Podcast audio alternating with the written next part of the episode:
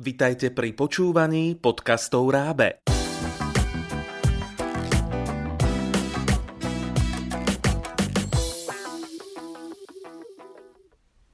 Zdravíme pravidelných poslucháčov podcastov spoločnosti Rábe.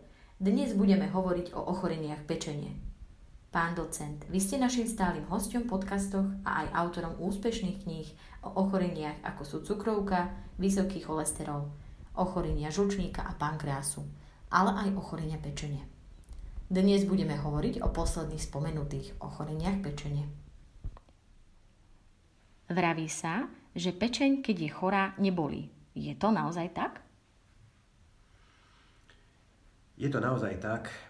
Pečeň je orgán, ktorý aj keď je chorý, nespôsobuje chorému človeku bolesti, prejavuje sa inými prejavmi, ako je napríklad žltačka, a to sú tie ťažšie formy, alebo voľná prítomnosť voľnej tekutiny, vody v bruchu, to sú už tie najzávažnejšie formy. Treba povedať, že väčšina ochorení pečení, a to, sú, to je stukovateľná pečenec, sa neprejavuje navono nijako. To znamená, opäť sú bezpríznakové, veľmi podobne ako to bolo u tých žlčových kameňov. Väčšina z nás si pod chorobou pečene predstavuje cirhózu pečene, z nadmerného užívania alkoholu alebo z užívania liekov. Nie je to celkom pravda, pečeň poškodzujú aj iné faktory. Ktoré sú to? Absolútne najčastejšou chorobou pečene je tuková choroba pečene, ktorá môže byť buď z alkoholu, alebo nie je z alkoholu. Podľa toho sa aj nazýva alkoholová tuková choroba pečene, alebo nealkoholová tuková choroba pečene. Podstatne viacej je tej nealkoholovej, pretože je to ochorenie, ktoré sprevádza veľmi často sa vyskytujúcu obezitu a nadváhu v populácii a takisto aj cukrovku druhého typu. Keďže dve tretiny dospelej populácie u nás má nadmernú telesnú hmotnosť, to znamená, buď majú tú nadváhu, ten predstupeň obezity, alebo majú už obezitu prvého, druhého, alebo niektorí až tretieho stupňa, a prakticky všetci z týchto ľudí majú aj tukovú chorobu pečene. Preto je aj výskyt nealkoholovej tukovej choroby pečene vysoký.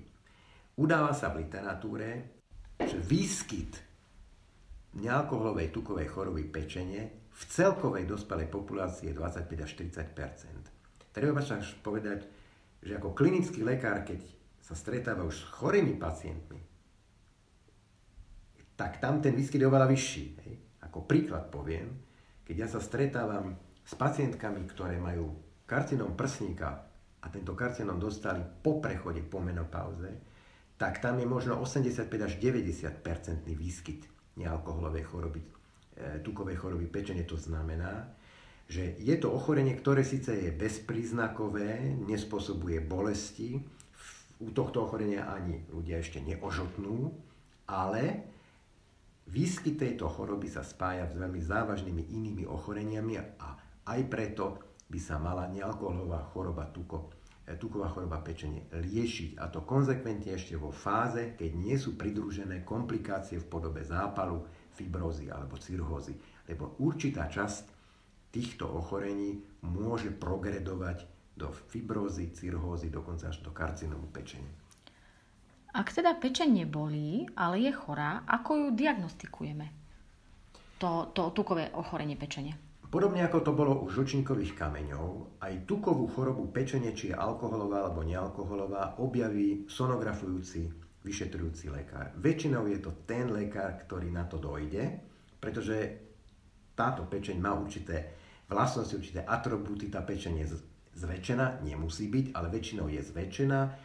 Je podstatne svetlejšie, má taký typický svetlý, hovorí sa tomu niekedy ešte taký mliečný vzhľad oproti normálnej pečení, ktorá má normálny obsah tuku. A je to tak typické, že to niekedy mm-hmm. v úvodzovkách kričí na prvý pohľad, po priložení sonografickej sondy už je to vidieť. A potom môžu byť dva varianty. Buď ten pacient má zvýšené pečeňové tranzaminázy v krvi, to zase zistí treba praktický lekár alebo internista po odbere krvi, že má zvýšené tzv. Pečeňové testy, alebo ich nemá. Ak nemá zvýšené pečeňové testy, ale má už sonografické prejavy stukovatenia, tak je to tzv. Nealkoholová tuková choroba pečeň. Má takú anglickú skratku, že N A F L D, N A F L D, Non-Alcoholic Fatty Liver Disease. Ak už sú tam tie prejavy zvýšených pečeňových testov ako metabolického dôsledku zápalu pečene, tak toto ochorenie sa už volá nealkoholická steatohepatitída, anglická skratka je N A S H, čiže NASH tomu hovoríme, a to už je taký vyšší stupeň nealkoholovej alebo aj alkoholovej tukovej choroby pečene, kde už t- treba, aj keď je stále ešte bez príznakov, byť veľmi konzekventný v snahe o liečbu tohto stavu a o návrat do normálu, pretože časť týchto ľudí v tejto zápalovej fáze prejde do fibrózy, cirhózy a keď má smolu, až do karcinómu pečene. Pri tukovej chorobe pečene máme aké možnosti liečby? Nezaobídeme sa bez e, modifikácie životného štýlu. My tomu hovoríme lifestyle management, nazvime to management životného štýlu, aby to bolo spisovné po slovensky. To je súčasť komplexného riešenia a to treba ľuďom povedať, pretože mnohí pacienti mi povedia, že mám stukovateľu pečeň, povedal mi to ten a ten doktor a berem, ja neviem, pestrec mariánsky, alebo proste užívajú nejaký výživový doplnok a spoliehajú sa, že toto im vyliečiť tukovú chorobu pečene.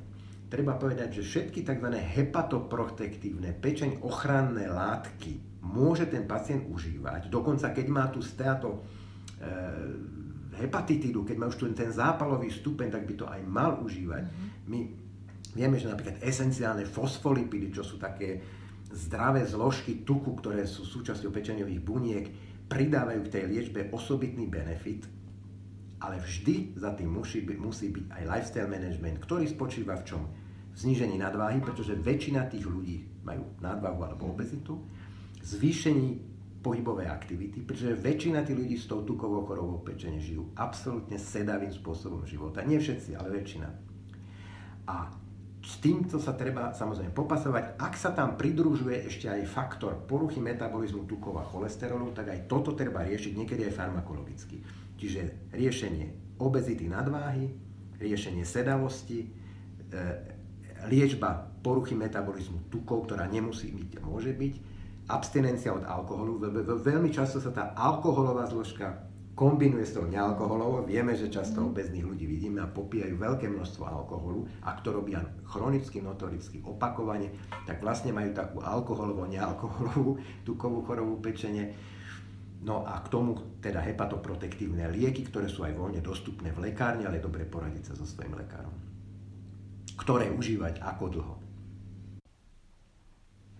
Ako môžeme teda predchádzať vzniku tukovej choroby pečene? Tým, že tie faktory, ktoré k nej vedú a sú ovplyvniteľné, modifikovateľné, bojíme proti tým rizikovým faktorom. Udržiavať si optimálnu telesnú hmotnosť, viesť aktívny pohybový režim, pokiaľ možno denodenne. Spomínali sme to už aj pri prevencii srdcocievneho ochorenia, znižovaní vysokého cholesterolu.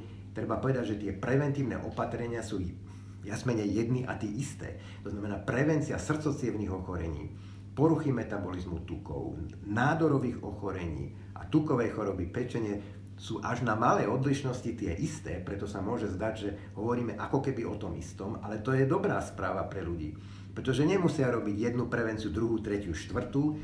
Keď zdravo žijú, ale pod kontrolou, musia vedieť, že veci sú úspešné vtedy, keď vedú k, nejakému, k nejakým cieleným hodnotám. To znamená, že sa treba aj vážiť, treba si občas nechať aj zmerať tie hodnoty krvných, e, treba z lipidov, e, cholesterolu a tukov v krvi. Treba raz za čas si aj pozrieť, že či tá pečeň sa zmenšila a nie je už taká stukovateľa, lebo zdôrazňujem, že tuková choroba pečene je vratný liečiteľný stav. To sa skutočne dá ovplyvniť znížením nadváhy aj desať percent. Je presne vypočítané, že priemere desať percent zníženie obsah nadmerného tuku v tele vedie akému percentuálnemu úbytku toho stukovatenia pečene a takisto nezávislým protektívnym faktorom je tá, tá fyzická aktivita. No a pokiaľ možno nepiť alkohol, pretože toto je. Takže my vieme, ako sa tomu brániť, len treba to, treba to robiť a treba vysvetliť pacientom, že tuková choroba pečene nie je nič, lebo som to už počul aj také, že to je nič, to má každý. Nie je to nič, je to potenciálne závažné ochorenie, akurát nebolí a preto je tendencia ho podceňovať. V tejto súvislosti sa často spomína zdravodelený tanier. Čo si máme pod týmto pojmom predstaviť? Zdravodelený tanier je jeden pojem, ktorý už celé desaťročia sa používa, hlavne v pekných piktogramoch a e, infografických obrázkoch, pretože je to veľmi jednoduchý nástroj na ozdravenie našej výživy z pravidla jedného jedla, teda z obeda, raňajok alebo večere, a to tak, že keď sme si spomínali, že rastlinná strava má prevažovať nad živočíšnou, a to dosť významne, že dve tretiny, možno až tri štvrtiny všetkého, čo zjeme, má byť rastlinného pôvodu, tak aj na tom tanieri, teda pri tom obede alebo pri tej večeri, to má vyzerať podobne. Keď si zoberieme jeden veľký obedový tanier a rozdelíme si ho pomyselne na dve polovice, tak polovica toho taniera by podľa správnosti mala byť vyplnená neškrobovou zeleninou rôznorodou, to je jedno ako, či sú to paradajky, papriky, uhorky, reďkovky, neškrobovo. To znamená, nepatrí tam ryža, nepatria tam zemiaky ani cestoviny, to už sú škrobové potraviny. Štvrtina z tej druhej polovičky, tam má byť škrobová potravina, to znamená komplexné sacharidy v podobe ryže, zemiakov, cestovín, prípadne chleba, knekebrotu a podobne, ale mali by obsahovať vlákninu. Preto s výnimkou zemiakov, ktoré nepoznáme celozrné a necelozrné, cestoviny a ryža by mali byť celozrné naturálne, pretože opäť zdôrazňujem veľký význam vlákniny z rozličných dôvodov a tie sú v tej celozrnej zložke oveľa viac zastúpené. A tá posledná štvrťka, tá má byť vyplnená nejakými potravinami, ktoré už obsahujú aj bielkoviny, aj tuky. Pokiaľ možno, ak sú to živočíšne potraviny, mali by to byť potraviny nízkotučné, pretože v živočíšnych potravinách je tuk s vyšším obsahom nasýtených mastných kyselín a tie chceme kontrolovať a regulovať. Jesť ich nie príliš veľa. To znamená, ak sú to mliečne výrobky, nízkotučné, môžu byť aj otučnené. Ak sú to mäsové výrobky, tak opäť. Ak je to červené mäso, nízkotučné, chudé hovädzie, najchudšie možné bravčové, ideálne je biele, hydinové chudé mäso, alebo rybie mäso, to je možno najzdravší variant a ryby majú tú výnimku, že aj keď sú živočišné, môžu byť aj masné s dôvodom, preto je to, že ryby tu obsahuje veľa esenciálnych omega tri masných kyselín, takže je to taká výnimka. To sú masné kyseliny, ktoré pomáhajú okrem iného znižovať cholesterol v našej krvi. A čo fruktóza? Prečo je nebezpečná pre pacientov, ktorí trpia ochorením pečene? Samotná fruktóza nie je nebezpečná sama o sebe, hej. Nemôžeme nálepkovať fruktózu, že je nebezpečná, pretože je súčasťou ovocia a ovocie je zdravé, takže aj fruktóza v ovoci je zdravá. Je to otázka nielen fruktózy, je to otázka jednoduchých cukrov, čiže aj sacharóza, ktorá je takým najčastejším sladidlom, na ktorý sme mnohí veľmi závislí v úvodzovkách, niekto možno aj skutočne, pretože sladká chuť je omamná a je to skutočne ako taká pseudo droga, proste sladké máme radi, ale je to vrodená náchylnosť. Sladké máme radi, pretože sladké je už aj materské mlieko je sladké, aj zvieratá v prírode vedia, keď je nejaký plod sladký, že je jedlý. Potom v tej, tej puberte niektorí ľudia strácajú tú obľubu sladkej chuti, ale väčšinou nie a sa to preniesie do celého života a keď jeme veľa sladkostí, tak spravidla prijímame aj príliš veľa jednotlivých tých cukrov, aj fruktózy. O fruktóze sa vie, že zvyšuje jednak pohotovosť k stukovateniu pečene, má aj určité ďalšie faktory, zvyšuje taký ten, má taký ten prozápalový efekt v, v pečení, zvyšuje oxidačný stres, zvyšuje riziko, že treba tá steatohepatitida prejde do fibrózy, čiže fruktóza je cukor, ktorý tiež by sme mali regulovať a nemali by sme ho podľa správnosti skonzumovať za deň viac ako dvadsaťpäť gramov a celkového cukru viac ako štyridsaťpäť gramov. Sú to dosť prísne reštrikcie, ktoré samozrejme, ak budeme jesť ovocie v normálnych denných množstvách, tak to neporušíme. Môžeme to porušiť vtedy, ak by sme teda sladené nápoje, kde je dosť veľa cukru, konzumovali ich od rána do večera ako prirodzenú súčasť nášho pitného režimu, tak to potom porušíme. Hej? Tak potom sa môže stať, že tá fruktóza môže prispievať aj k stukovateniu pečene, čiže odporúča sa skutočne striedmosť, sladené nápoje môžu tvoriť treba z jednu porciu do dňa, z stopäťdesiat až dvesto mililitrov, ale nemali by pokryť celodenný pitný režim. Hovorí sa, že je potrebné čítať etikety na obaloch. Prečo je to dôležité? Čo tam máme hľadať? Aké údaje? Existuje jeden pojem, zdravotná gramotnosť, nutričná gramotnosť, potravinová gramotnosť, a to sa pokladá za jeden z dôležitých faktorov preto, aby sme sa zdravo stravovali. Proste človek, keď vie, čo mu prospieva a čo mu škodí, tak má šancu regulovať svoje strávanie, svoje stravovanie tak, aby prijímal podstatne viac tých zdravých, prospešných potravín a menej tých, ktoré vieme, že v dlhodobom horizonte nás, nás skorej ohrozujú. Je to veľmi dlhá história, ale jedna z tých faktorov tej znalosti je vedieť čítať, čo je na obaloch potravín napísané. V princípe sú tam dve informácie základné, a to je zloženie, ingrediencie, a potom sú tam živiny a energia. Ja tomu hovorím štvorilka, lebo je tam energia, bielkoviny, sacharidy a tuky. Tieto štyri sú na obale potraviny napísané vždy. Je to v podstate množstvo tých základných troch živín v gramoch na sto gramov a množstvo energie v kilojouloch a v kilokalóriách tiež na sto gramov. No my, čo sa s tým zaoberáme, bežne sa nám to zdá byť jednoduché. Treba povedať, že mnohí ľudia sami od seba to nerozumejú, a keď tomu nerozumejú, tak tieto informácie obchádzajú. Čiže mali by sa to ľudia naučiť, ale naučiť sa to treba v detskom veku, pretože vtedy má človek hlavu otvorenú a veľmi rýchle to pochopí.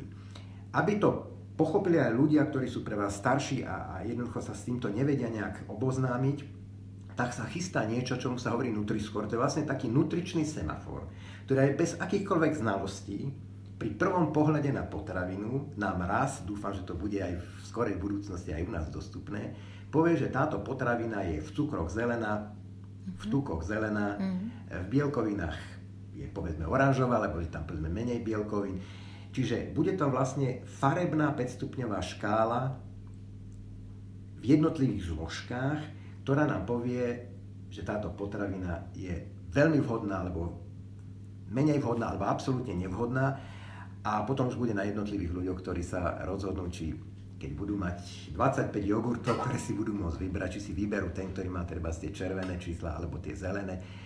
Ale je dôležité vedieť to, nejakú potravinu ohodnotiť a sa to naučiť. A myslím, že sa dajú naučiť aj táto štvorilka, pretože dá sa z, treba z mliečného výrobku povedať, tak čím viac je tam bielkovina a čím menej tuku, tým je to vhodnejšia potravina z hľadiska prevencie chronických ochorení, takže určite, keď bude mať niečo osemnásť gramov tuku, pardon, osemnásť gramov bielkovina, tri gramy tuku, to bude lepší variant, keď to budeme mať iba päť gramov bielkovina, mm-hmm. dvadsať gramov tuku. To je rozdiel, viete, medzi nízkotučným tvarohom, plnotučným tvarohom, mascarpone a tak ďalej. Ale to sa premieta do tých informácií a nakoniec sa to premietne aj raz do tej farebnej škály toho semaforu.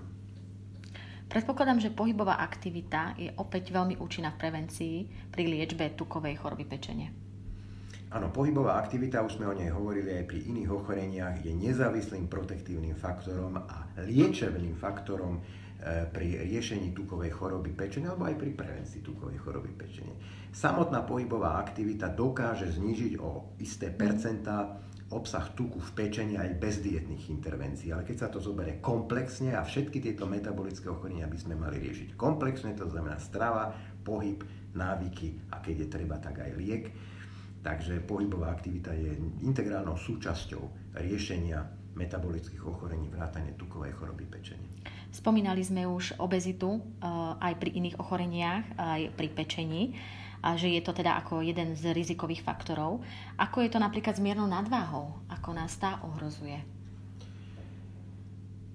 Aj mierna nadváha zvyšuje rizika metabolických, kardiovaskulárnych a, met- a nádorových ochorení. Pochopiteľne, že čím miera nadváhy stúpa, čím teda množstvo toho telesného tuku je viac a viac nad tú optimálnu normu, tak tým tá miera rizik je väčšia. Čiže hmm. tu platí určitá priama úmera.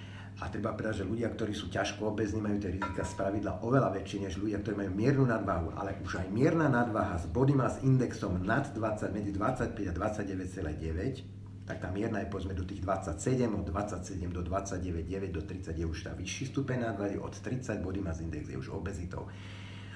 Aj tá mierna ohrozuje a má zmysel aj miernu nadváhu um, upravovať. Poviem príklad na sebe, ja som mal bola kedy nadváhu, body mass index som mal okolo dvadsaťosem, dvadsaťosem celá päť a som mal zvýšené tuky v krvi, triglyceridy, a jak som zredukoval nadváhu, som mal úbytok bola kedy dvadsaťpäť kilogramov, ale cieľene dosiahnutý, tak triglyceridy alebo tuky v krvi mi išli absolútne do normy a dodnes ich mám v norme bez farmakologickej, bez potreby medikamentóznej liečby. Čiže je vidieť, že aj znižovanie nadváhy dokáže urobiť veľmi veľa, len musí byť udržateľné. Nie je to o schudnutí mm-hmm. do plaviek a potom zase mm-hmm. po lete zase o primeraní na, na, na váhe. Čiže je dobre byť konzistentný v svojom životnom štýle. Spomenuli ste uh, taký lekársky uh, index, teda body mass index. Um, je to údaj smerodatný pri vyhodnocovaní toho, či máme nadváhu alebo nemáme, alebo je potrebné merať obvod pása? Body mass index, alebo správne po slovensky index telesnej hmotnosti, sa stále berie ako smerodajný parameter pre nadmernú telesnú hmotnosť. My vieme, že nadmerná telesná hmotnosť nemusí byť vždy len na úkor tuku, ale môže byť aj u svalových ľudí, ktorí posilňujú, u tých kulturistov a bodybuilderov, ale sú to výnimky. Preto v absolútnej väčšine prípadov ten, kto má zvýšený body mass index, má aj nadváhu alebo obezitu.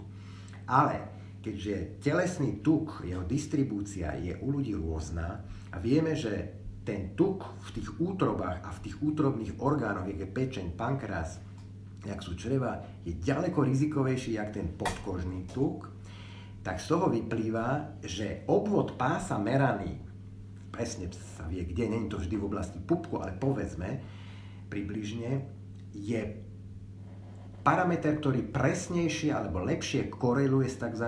Kardiometabolickými rizikami než ten body mass index, pretože ten ob, obvod pása nám hovorí o akumulácii brušného tuku a sa hovorí, že obvod pása by mal byť menší ako polovica z telesnej výšky. Obvod pása by mal byť menší v centimetroch, ako je polovica telesnej výšky. Keď má niekto viacej ako nula celá šesť, že obvod pása je väčší ako šestina z telesnej výšky, už je to rizikový, rizikový obvod pása. A sú na to aj presné jednotky. Žena by mala mať ideálne pás pod osemdesiat centimetrov, tak prosím posluchačky, nech si zmerajú, ktorá to splňa. Je to veľmi prísny parameter a nad osemdesiatštyri centimetrov už je teda určité riziko. Muž by mal mať do deväťdesiatštyri pás, má trošku tú normu voľnejšiu, a nad deväťdesiatštyri je už pásme zvýšeného rizika, nad sto dva centimetre má muž už vysoké riziko, keď má obvod pása. No a to mnohí naši muži majú nad tých sto dva centimetre a pokojne si pripadajú ako dobre vyzerajúci. Je to riziko, je to vedecky zdokumentované a vie sa povedať, a aké percento má väčšie riziko, že dostane tento muž srdcový infarkt alebo rakovinu hrubého čreva a podobne. Čiže sa to spája s veľmi závažnými negatívnymi dôsledkami a preto má význam sa starať o obvod pása. Ďakujeme veľmi pekne za vysvetlenie a takisto ďakujeme, že ste prijali naše pozvanie. Do skorého videnia. Dovidenia. Veríme, že sa vám náš nový podcast páčil. Viac sa dočítate v knihe Dieta pri ochoreniach pečene, ktorej autorom je náš host pán docent Peter Minárik, spoluautorom hepatológ Marek Rác a výživová poradkyňa Eva Blaho, ktorá do knihy zostavila sto zdravých a chutných receptov.